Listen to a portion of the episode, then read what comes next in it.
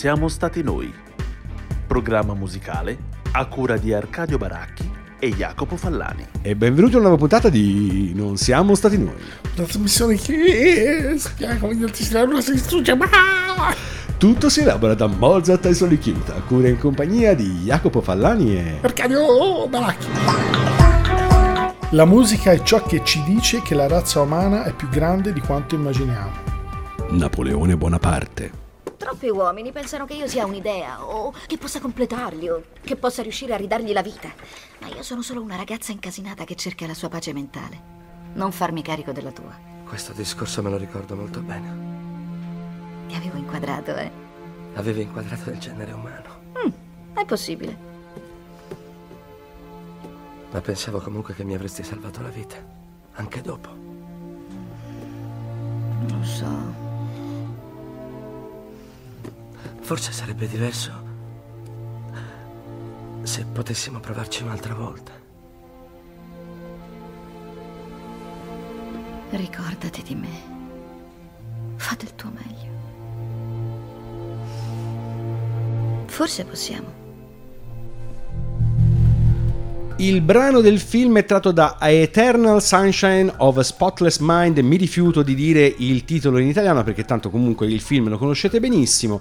La citazione di Buonaparte e noi che facciamo gli scemi in intro. Tutto questo per dire abbiamo cercato di imitare il classico sviso del cantante appunto che emoziona il grande pubblico con le sue interpretazioni sofferte per dirvi appunto che questa puntata non siamo stati noi è dedicata alle endorfine in un certo senso, quindi alla musica emozionale come l'ha definita Arcadio in fase di preparazione.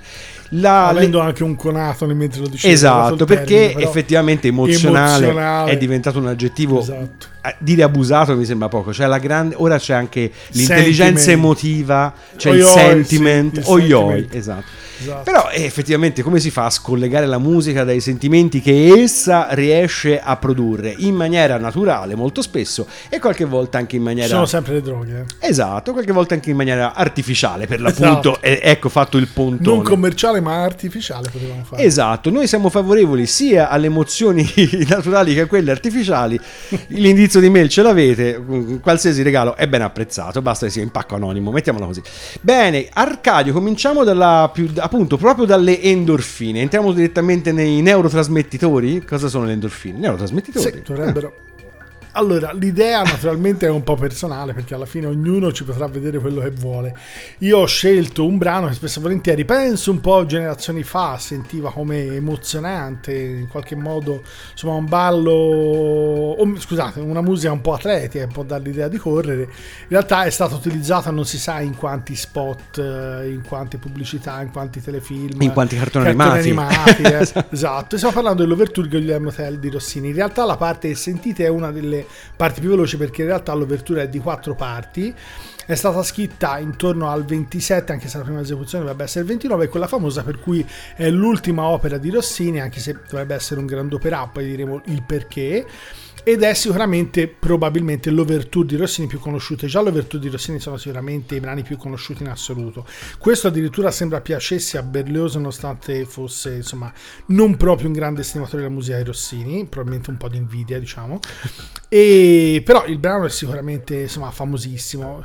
C'è quel inizio del quartetto e poi c'è quello, come dire, la parte eh, veloce che tutti conoscete. Vi lasciamo a un ascolto e naturalmente non potrà essere integrale e poi ci allunghiamo dopo per dare due o tre indicazioni. Questa versione che facciamo sentire dell'overture è fatta con la direzione di Albert von Karajan, la direzione, scusate, la direzione di Albert von Karajan e i Berliner Philharmoniker.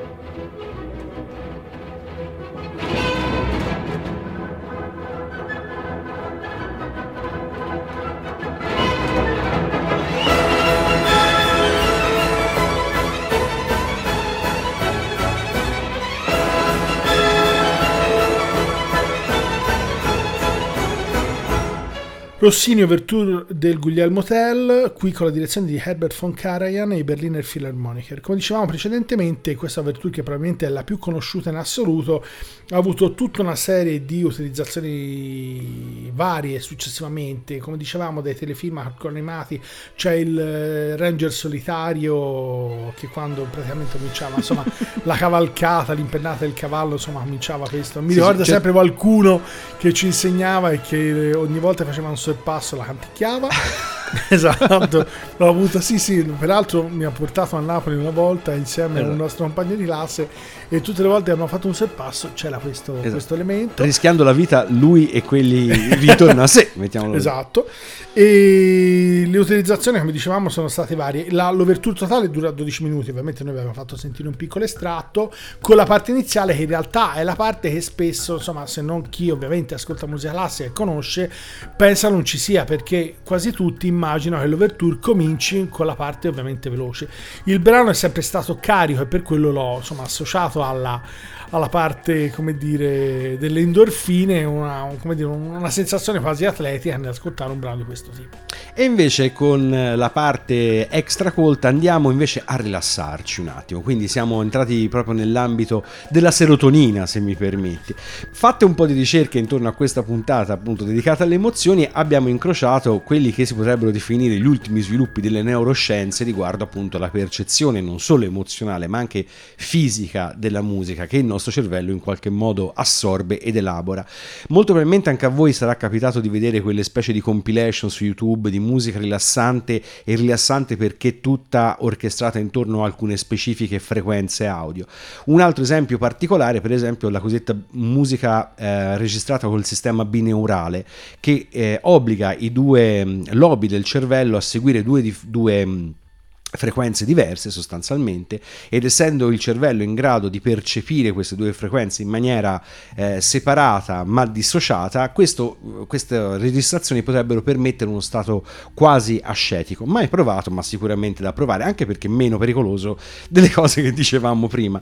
Ma forse la frequenza più curiosa con le quali abbiamo, che abbiamo incontrato durante le nostre ricerche sono i 528 Hz a 100 dB. Ora che cosa fanno i 528 Hz a 100 dB aumentano la produzione di testosterone, che non c'entra niente con le, onder- con le endorfine, non è un neurotrasmettitore, serve a tutt'altro. Lo Però- useremo in futuro, ma sembra una roba nazista. Sa un po' di, di genetica più che di, esatto, di neuroscienze, però sembra che se voi vi esponete per eh, un periodo di tempo, diciamo a 100 dB, che non sono neanche pochi, una, e una frequenza di 528 Hz, poi vi ricrescono i capelli. Questo è il fondo del discorso. Avrei detto un'altra cosa io. Il- vabbè. esatto, però ricordiamoci che siamo un podcast per le famiglie. Esatto. Diciamo così. In realtà ci andiamo a ascoltare Explosions in the Sky, gruppo post-rock di- con un gran lavorio di chitarre che ha conquistato parte della propria fama proprio grazie a queste trame di chitarre infinite che effettivamente assolutamente indulgono nella secrezione sicuramente della serotonina. Ci andiamo a ascoltare First Breath After Coma, Explosions in the Sky.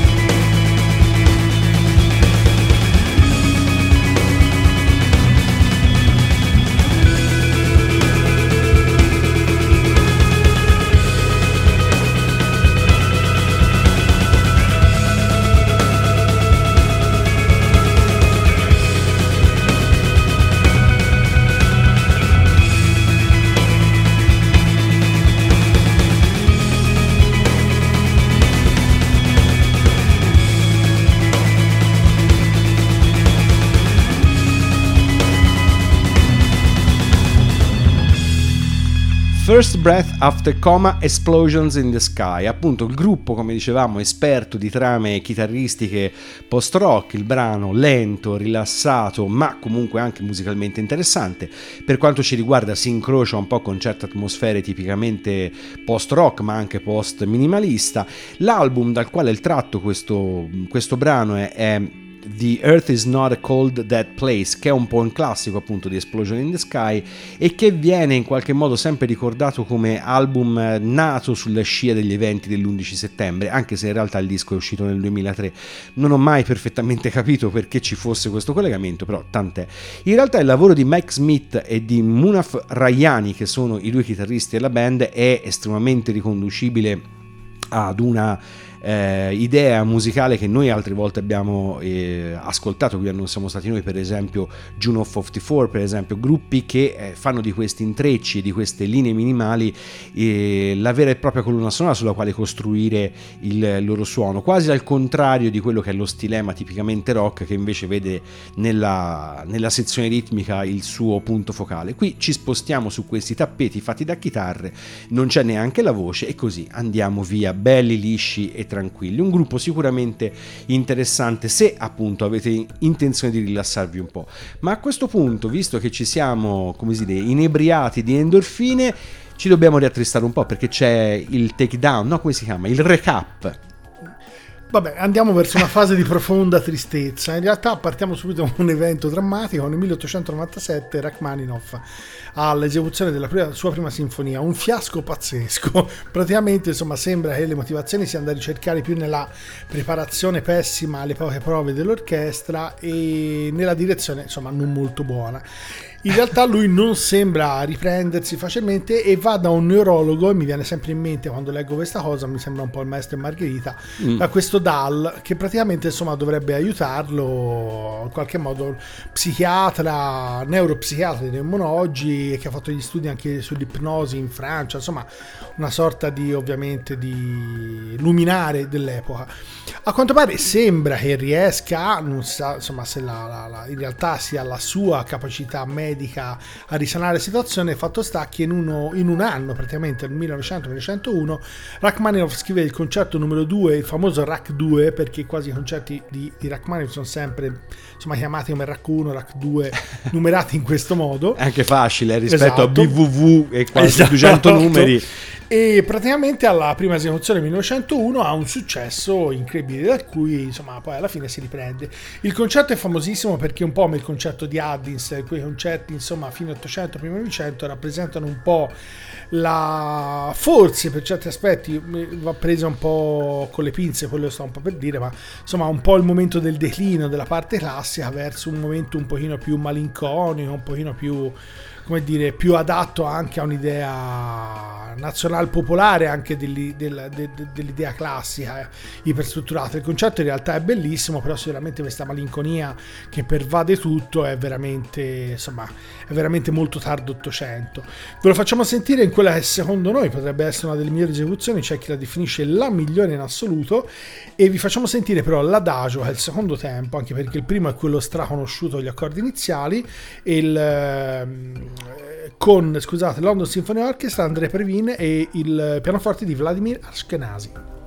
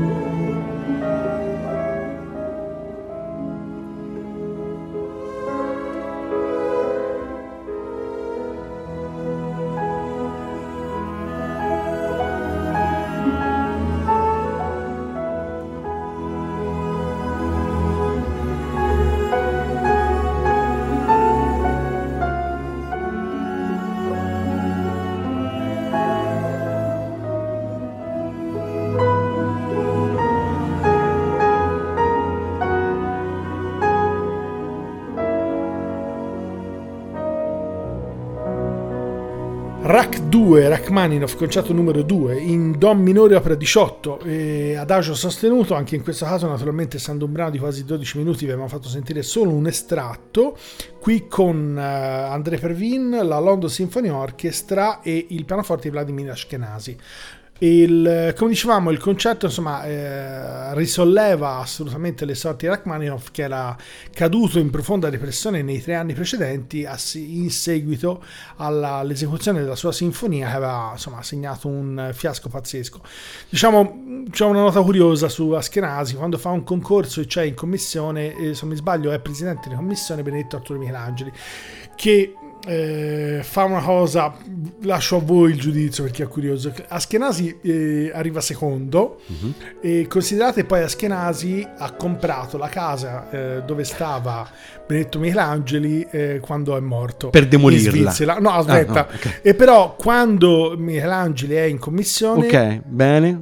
È presidente. Sì. Ok, arriva primo un suo allievo. Sì arriva secondo Aschenasi. Sì. Michelangeli dice no, dovevi arrivare primo per cui non ti firmo l'attestato, come se fosse un gesto di, eh, come dire, di attestazione da una parte di stima e dall'altra di, di, contrasto. Temo che qualcuno abbia preso una sola in tutto questo, non so, c'ho un vago sospetto. Ecco, mi, mi, confermano dalla regia... Ho detto Aschenasi poi dopodiché ha comprato la casa di Michelangelo. Giustamente. E Però non l'ha rasa mai detto, No, non l'ha rasa al suolo, ah, ci ha abitato ci ha abitato, ma penso compiendo degli atti riprovevoli in tutta la casa.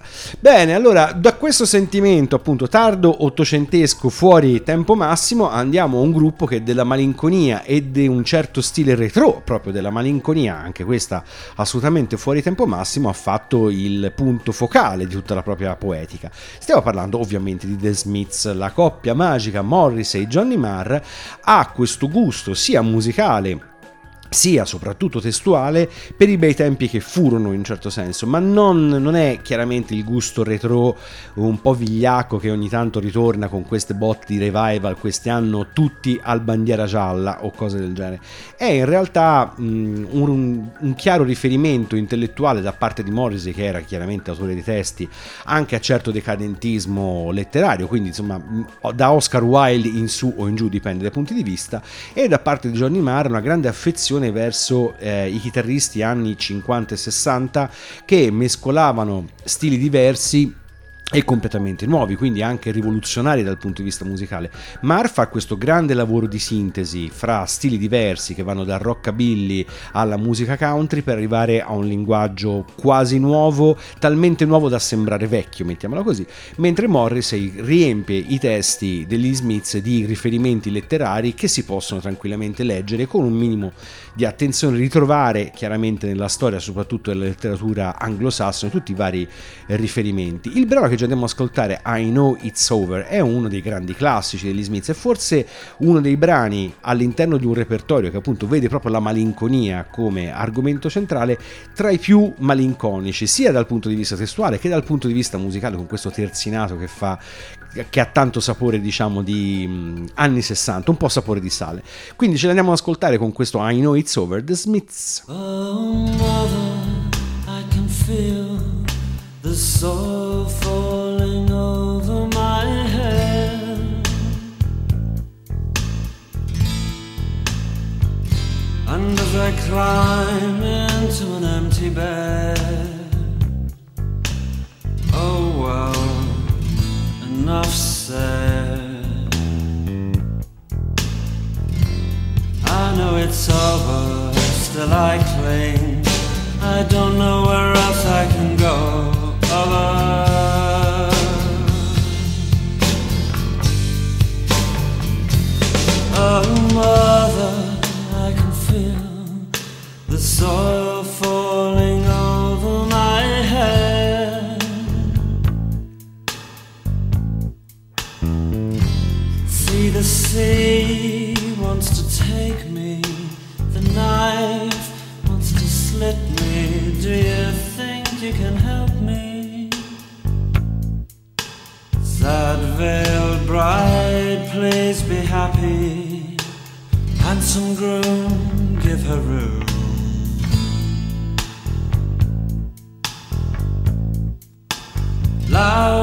Loutish lover, treat her kindly Though she needs you more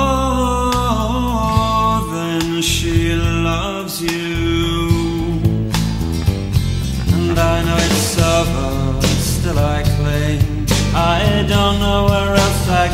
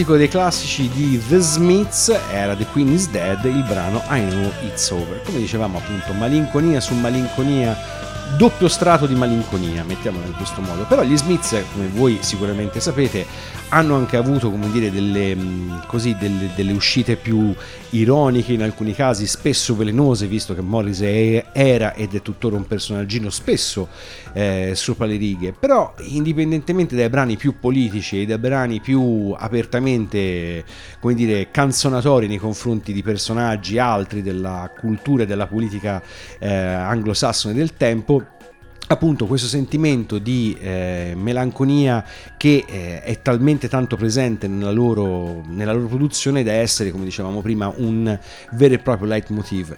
I Know It's Over è un brano relativamente noto, ma basti pensare al classico Please, Please, Please, Let Me Get What I Want, che appunto eh, in realtà parla delle possibilità di un uomo di eh, riscattarsi da una vita di eventualmente di risentimento. Questo erano gli Smiths, piacesse o non piacesse, a tanti sono talmente tanto piaciuti che continuano a restare molto molto presenti nelle classifiche streaming o quello che volete ancora oggi. A questo punto, selezione del tutto personale o comunque note biografiche molto accentuate nella prossima tranche intitolata Brividi veri. Allora, ognuno poi ha i suoi riferimenti. Ognuno ha i suoi, esatto. Esatto, io ho ascoltato parecchia musica da camera da ragazzo e diciamo che Bach è sempre stato un mio, insomma, favorito. Uno dei concerti che in assoluto mi è sempre piaciuto, poi in realtà riscoperto la metà degli anni 50 perché Bach, come sapete, dopo il 1815 eh, insomma, è diventato un po' un autore conosciuto, ce ne sono altri della, della stessa epoca ancora da riscoprire praticamente. Insomma, è da lì che è cominciato l'ascesa di Bach come grande compositore. In realtà fino a quell'anno è stato eh, misconosciuto dai più. Fra i concerti in assoluto più importanti che lui ha scritto, peraltro nel Ducato di Sassonia, fra il 1717 e il 23, eh, per questo Margravio eh, sono i famosi concerti Brandeburgo che poi insomma prendono lo spunto da una versione francese concerto praticamente con più strumenti e poi naturalmente come riferimento come dire era un po' l'idea di una serie di concerti praticamente di stampo virtuosistico affidato, affidati scusate a più strumenti per cui c'è la tromba il flauto il clavicembalo. Quello sicuramente è in assoluto più conosciuto che ha sicuramente anche la cadenza più particolare anche perché sembra eh, quasi necessaria praticamente questa cadenza. Tale è più che uno sfoggio una parte strutturalmente fondamentale del brano. È quella del primo tempo del concerto brandeburghese numero 5 Ve lo facciamo sentire una versione un po' particolare, il concerto il numero 5 con Glenn Gould al pianoforte e con Misha Mishkakov al violino, Albert Tipton al flauto e parte della Detroit Symphony Orchestra in una registrazione del 13 ottobre 1960.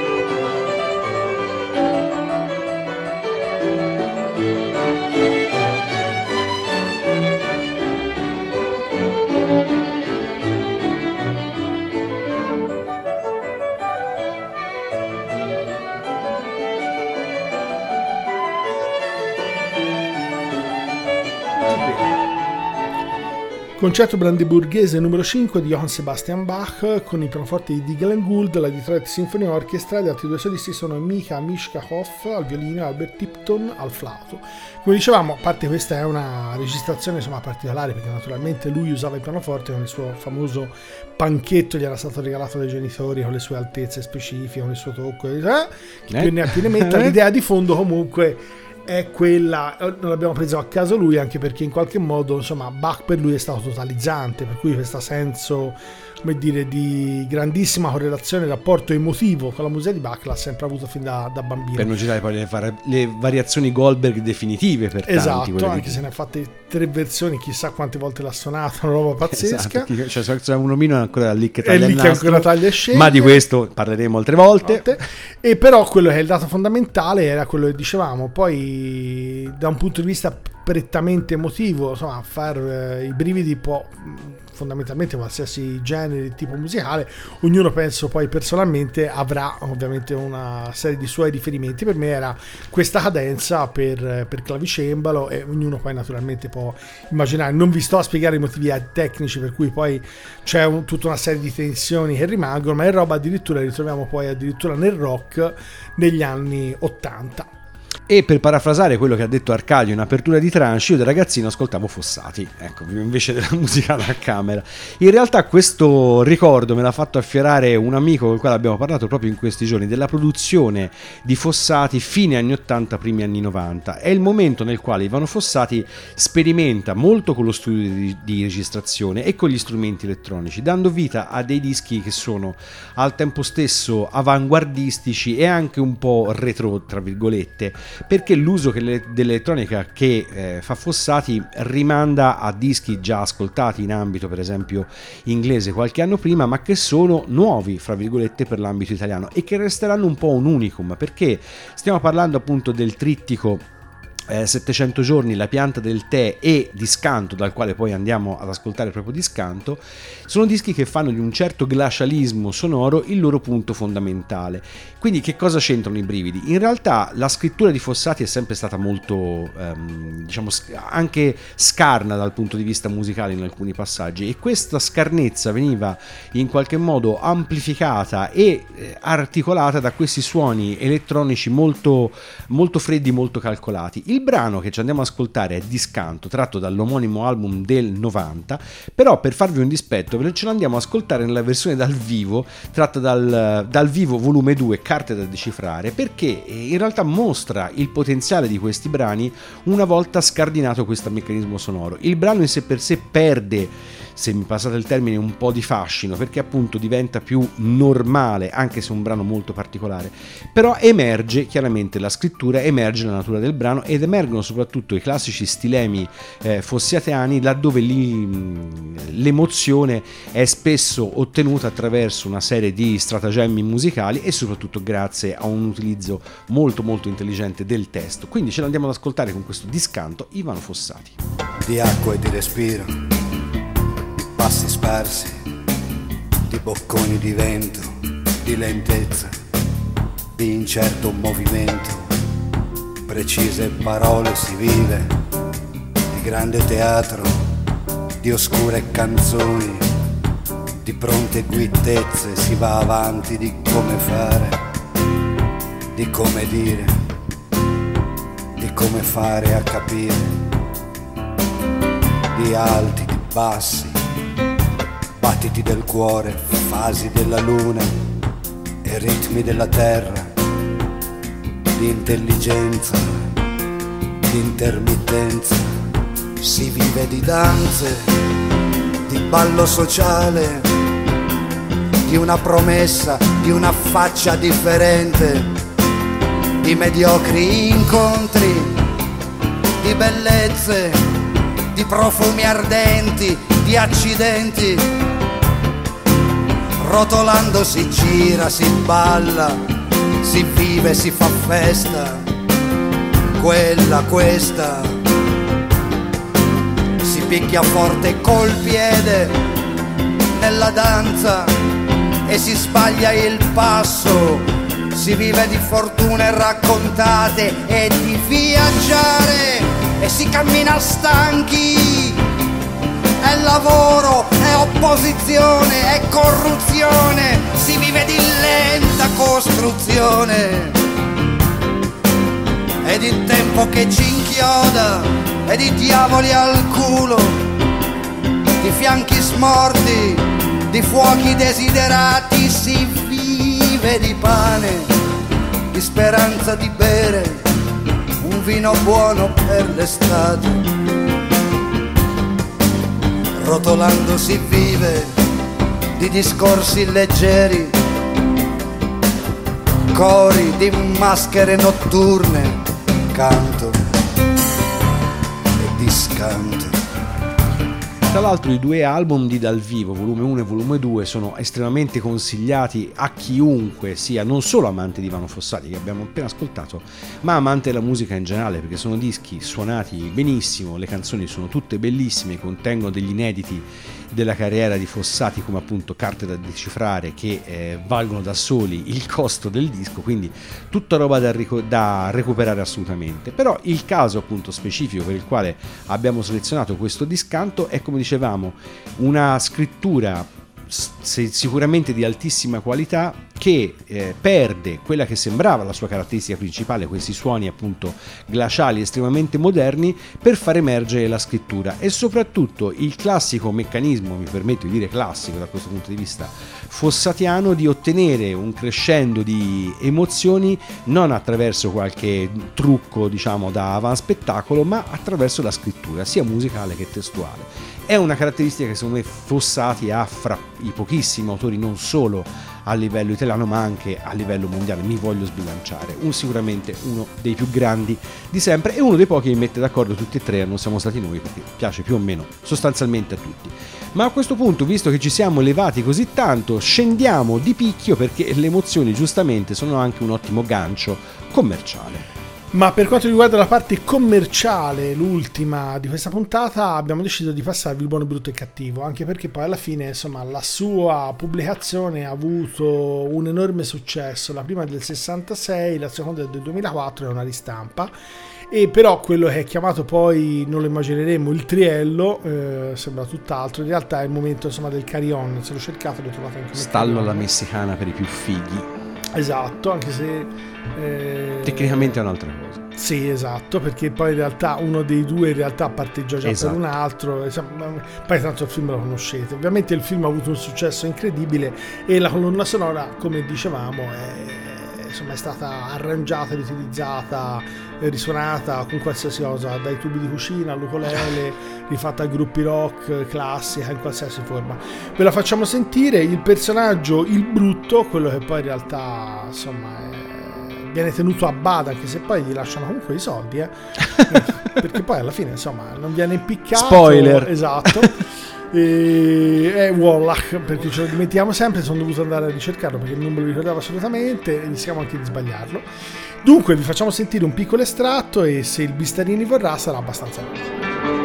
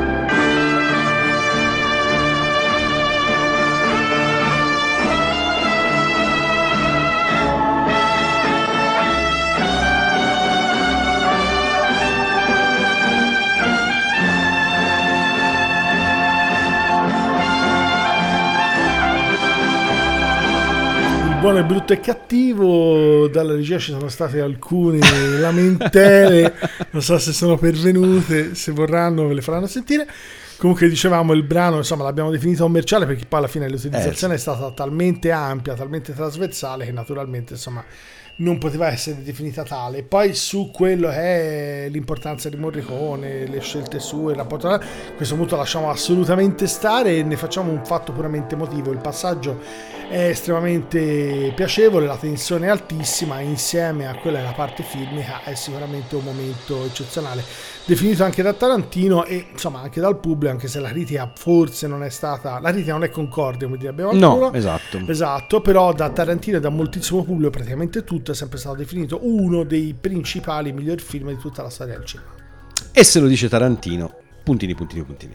Ma restiamo nell'ambito, fatte ovviamente le debite proporzioni, dei classici, in questo caso un classico di sottogenere, per così dire, perché affrontiamo 1979 o 1979 a firma Smashing Pumpkins del buon Billy Corgan. Perché nell'ambito dello sfruttamento commerciale? Perché continuando in una mia asprissima e personalissima polemica nei confronti degli Smashing Pumpkins, insisto sul fatto che in un certo momento della loro carriera, peraltro piuttosto già piuttosto fortunata, nel 1995 gli Smashing Pumpkins pubblicano quello che è diventato il loro grande classico, eh, soprattutto dal punto di vista del grande pubblico, che è Melancholy e The Infinite Sadness. È a tutt'oggi considerato un grande classico, eh, forse l'ultimo grande disco dell'epopea Grunge, che però in realtà di Grunge non ha veramente non ha veramente più niente, è, con- è già un gruppo con una fama piuttosto solida e la sensazione, non solo mia ovviamente, ma di tanti altri, è che gli Smashing Pumpkins cercassero di,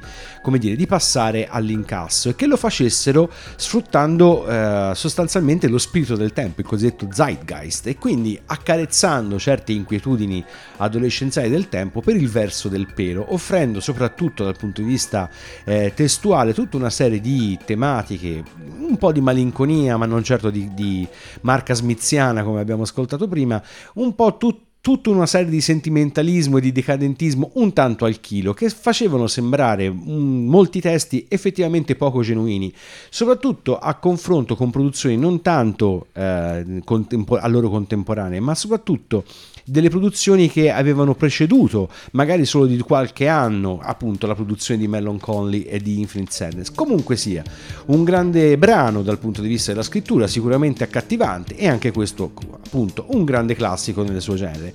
1979 The Smashing Pumpkins.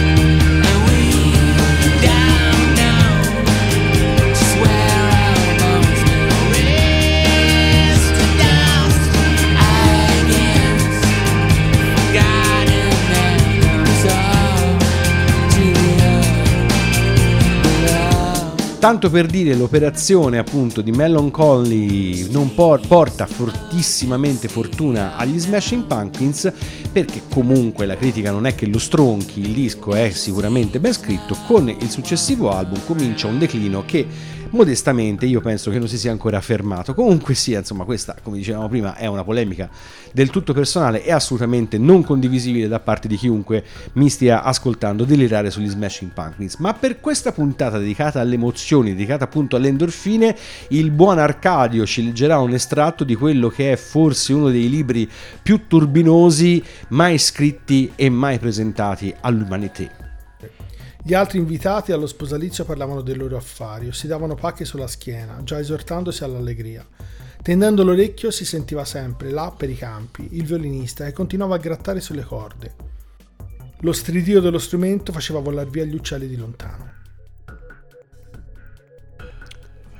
Madame Bovary, c'est moi, diceva l'autore di Madame Bovary, appunto. Flaubert. Gustave Flaubert. Questo appunto un, dis- un, sì, un Noi disco. ancora dobbiamo capire cosa aveva con l'educazione sentimentale, infatti. È un'educazione sentimentale allegra da un certo punto di vista, da certi altri chiaramente non... ah, stiamo prendendo in giro un classico della letteratura. cosa penserebbe di oggi. Chissà cosa penserebbe di oggi, mm, no, ma, ma è una domanda che non, ci, non ti... Sarebbe fantastico Mm. potergli fare una sorta di intervista e chiedere cosa penserebbe. Ma è una cosa che non ci Cosa dobbiamo, una cosa che non ci dobbiamo chiedere di un sacco di. Veramente di tutti quelli di, di cui leggiamo gli estratti in puntata, non ci dobbiamo fare questa domanda, diciamo così. Bene, per questa puntata non siamo stati noi, è quasi tutto. Abbiamo deciso di lasciarvi con una chicchetta, un brano che, oltre a essere molto ben scritto e dotato di una fantastica melodia, nell'interpretazione della eh, Ella cantante, esatto, che, che abbiamo scelto stasera, vive di una vita ancora più intensa. Arcadio, che cosa ascolteremo? Every time we say goodbye. Esatto, nell'interpretazione, come abbiamo già detto, di Ella Fitzgerald. Ora veramente è tutto, per questa puntata non siamo stati noi, è tutto. Vi salutano Jacopo Fallani e, Arcadio Baracchi. e ricordate che se quello che avete ascoltato questa volta vi fosse sembrato particolarmente strano, Non siamo stati noi. Every